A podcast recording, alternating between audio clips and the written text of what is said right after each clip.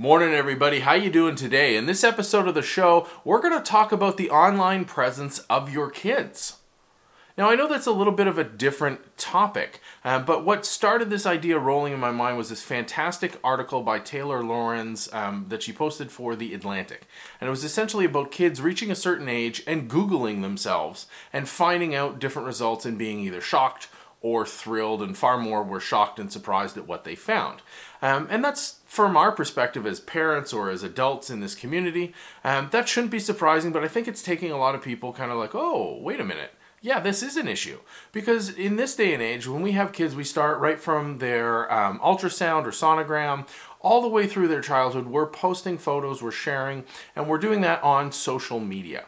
Now, don't get me wrong, I realize the advantages of this. It's phenomenal to be able to send out photos to all of your friends and family and say, you know, look at how the kids are growing, look at the wonderful activities they're up to. But it's more complicated than just that. So we've seen headline after headline after headline of how Facebook is mistreating our data and selling access to us um, through uh, to advertisers. Um, and we're seeing a lot other stories, and I'm going to touch on that in, in a second. Um, but we know social media is not all positive. There's a lot of net negative negatives. But I think the weight of which uh, we are rolling onto our kids as they reach a certain age, sort of this digital weight of like, hey, by the way, all this stuff has been decided for you, um, that's not something we normally consider. Now, as parents, we make decisions all the time for our kids' well being and our, our kids' safety. But I don't think many of us truly understand the weight or the implications of these digital decisions because we barely decide, uh, understand them about ourselves. So here you're sharing out, and maybe hopefully you're using Facebook's features to lock down those photos of your kids.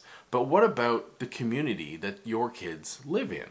So, schools, sports clubs, activity clubs, all of these things normally have some form of social media presence or some form of online presence, and they're sharing out information about your kids uh, through that as well. Now, normally you have to consent to that, uh, but it's not very well understood what exactly you're consenting to. I've talked about this um, in my radio column for CBC Ottawa before, um, and I'll link to that down in the description. Um, but a good example is, you know, when people say, oh, we have a classroom blog and it's password protected.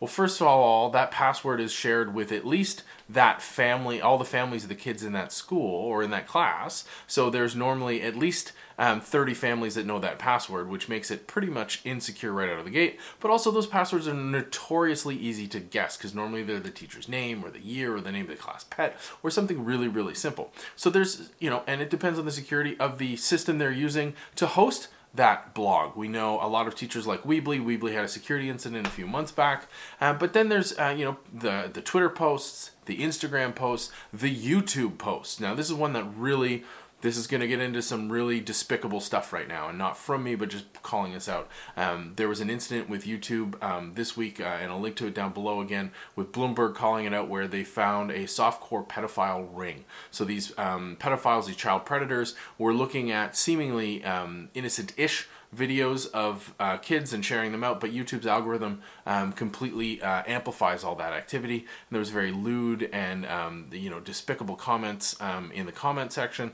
um, for kids doing normal sporting activities, and then some videos that are crossing the line and actually explicit need to be pulled down. But the problem is why are these videos in, in play anyway? Um, but it's not uncommon for gymnastics meets, cheerleading meets, sporting events to post videos of the kids um, online um, through YouTube and then share a link around and say, oh, it's not public, it's a private video, here's the link.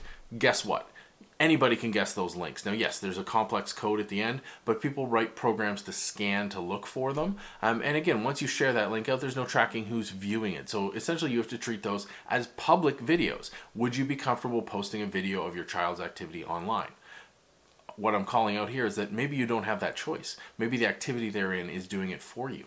Now, this isn't to say don't share stuff about your kids online.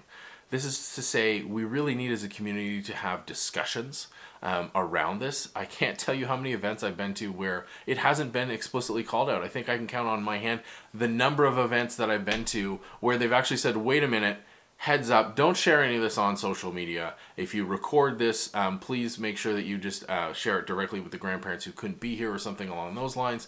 Uh, but none of this is, is for sharing online um, like that. But even a statement like that is really really difficult to enforce. I think we need to be far more explicit and help parents and community members understand the implications here. Because not only um, as taylor's article uh, points out are we leaving a digital legacy um, for our children uh, when they reach of age and now digital citizens. But there's also that downside, as we're seeing from that recent YouTube report, is that a lot of these places we have online are toxic.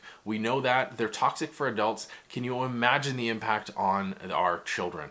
Um, this is an issue that's not going away. It's an issue we need to discuss far more than this. Hopefully, this has opened your eyes a little bit to it. I highly recommend reading Taylor's article uh, down below. Um, it is definitely one of those that will step, uh, have you step back and really start to consider your participation either as a community member or as a parent um, or as a relative. Uh, you know, there's a lot of questions here, not a lot of answers. Um, what do you think? Let me know online at marknca uh, in the comments down below, and as always by email me at markn.ca. Hope to talk to you soon, and we'll see you on the next episode.